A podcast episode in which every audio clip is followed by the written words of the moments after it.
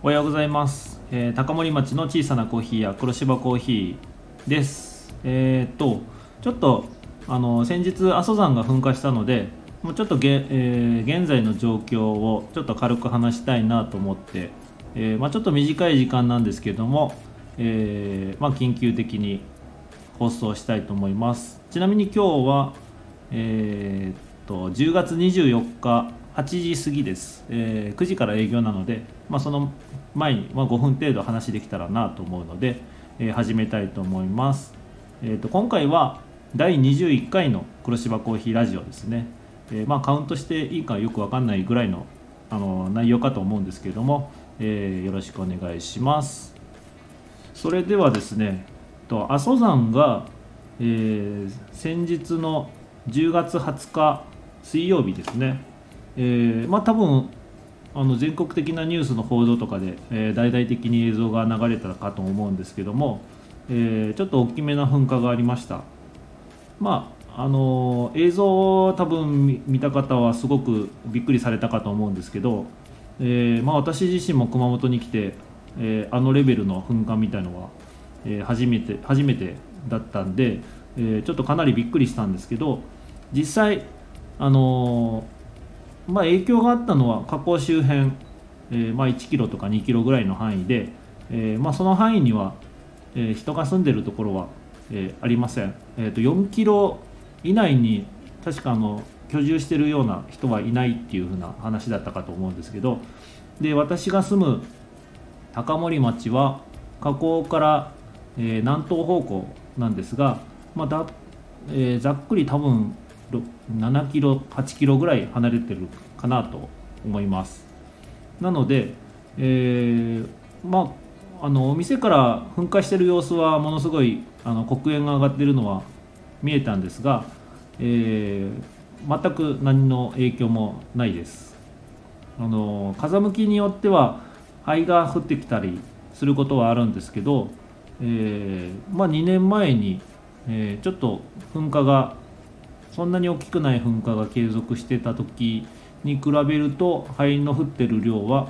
えー全然少ないですね。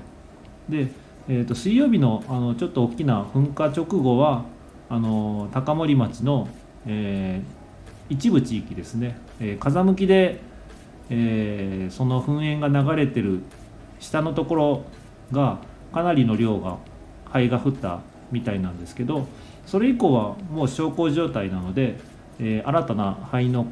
えー降灰ですね、えーあんまりないっていう話を聞いてます。でその水曜日に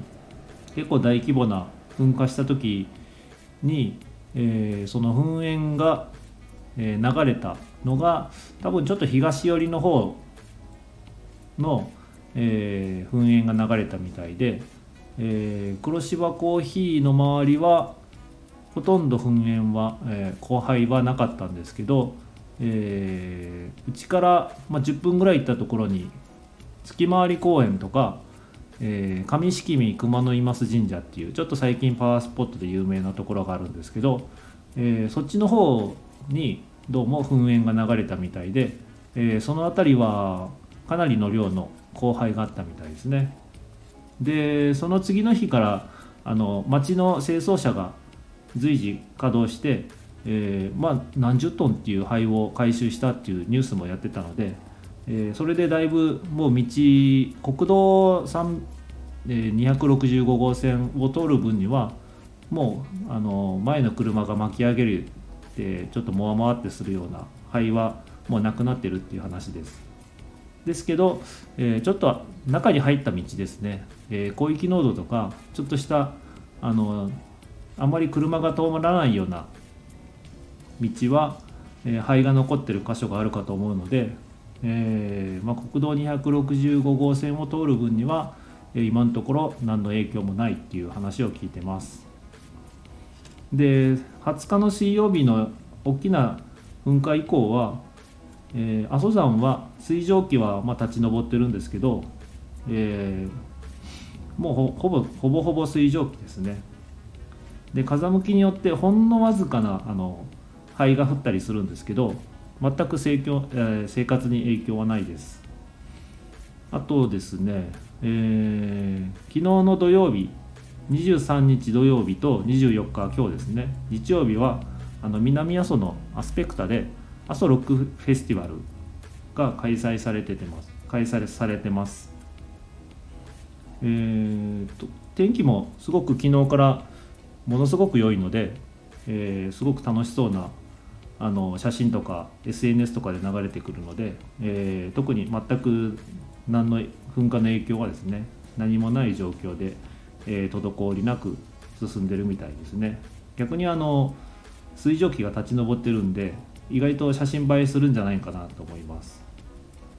でアスペクタの方はかなり火口から離れてるので、まあ、降灰自体も全くないんじゃないかなと思います、えーなので今日もこれからあのアソロックフェスティバル始まると思うんですが、えー今日もすごく天気がいいので、えーすごく一、えーとフェスには最高の天気じゃないかなと思います。ちょっと私は行けないんですけど、えーお店があるのでですね、えー今日は熊本を代表するバンドですね四季さんが、えーと9時半からオープニングアクトで出演されるのでちょっとそっちの方は見たかったんですけどお店があるので、えー我慢して、えー今日はお店をオープンします。それで、えー、と今、まあ、河口周辺は立ち入り禁止になってるんですが、あのー草千里とかあの河口の方に行く、えー旧ロープウェイ乗り場とかですね。あの辺が立ち入り禁止になってます。草千里の駐車場まではあの車では行けるんですが、えーその草千里の方から南阿蘇村側の方の登山道に通り抜けない通り抜けができないような状態になってまして、えー南登山道で言ったらあの南阿蘇側から阿蘇山の方に登る、えーまあ、いわゆる吉田線っていうパノラマラインがあるんですけど、えーそっちの方は、え途中まで登れる状態ですね。えまあ、詳しく言うとあの南側から登って、えちょっと前に新しい展望台ができたんですけど南阿蘇パノラマライン展望所っていう、えそこから、え上がってあの読峰山のところすごく開けた牧場があるんですけど牧野があって、えーそれよりちょっと上のところで通行止めになってます。なので南阿蘇側、えー南阿蘇側からあの草千里方面には、えー行けないような状態になってます。それから北側の方はえーっとですねこれはもう阿蘇市の方で、えー規制の状況とかホームページに載ってるんでそれを見てもらうのが一番確実かなと思います。あと潜水鏡の方にも、えー行けないようになってます。それからえーっと阿蘇阿蘇の道の駅側から登るパノラマラインですね、まあ、多分これが一般的なルートかと思うんですけどそこからですと、えー草千里の駐車場までは行けるみたいです、えーおそらく草千里の駐車場から、あのー河口の方に行くところで通行止めになってるかなと思います、えー草千里の駐車場の中にあのお店とか結構コーヒー屋さんとかあのあとインド料理屋さんとかお土産屋さんとかあるんですけどそちらの方は営業されてるっていうようなあのニュースもあったので、えーこちらの方は問題なく利用できると思います。あとは当然登山ルートは、えー行けないような状態になってるのと、えーまあ、そういった規制がたくさんかかってるので、えーまあ、阿蘇に来られる時はちょっとホームページとか調べて来られた方がいいかなと思います。っていう感じで、えーといろんな規制があるんですけど、まあ、阿蘇周辺はですね、えー普通に人が生活してるレベルでいうと全く問題ないです。ちょっと農作物とかあの降灰で影響があったりっていう風なあの報道もされてますけど、えーまあ、それはあの映像でも確認できてるんで結構刃物とかの間に、えー火山灰が入り込んでちょっと大変なのかなと感じましたそれから、まあ、基本的にあの報道を見てみるとやっぱりちょっと大げさな報道なのかなって感じします、えー、住んでる人間は、まあ、あんまりいつもの感じですね。ああまた灰が降ってるなちょっと面倒くさいなみたいな。あの車が汚れるなみたいな、えー、感じですね。なので、えー、特に阿蘇の方に来て危ないとかっていうのは今のところ、えー、個人的にはないと考えてます。まあこれは噴火なのでいつ何が起こるかわからないので、えー、まあ地震とかもそうなんですけどどこにいても結局危ないのは危ないんですけど、えー、阿蘇は普通に生活して、えー、普通に観光もできるような状態ですね。ちょっと規制はかかってて、えー、制限はされますけど。なので、えー、まあ大々的に阿蘇に来てくださいとは言えないんですけど、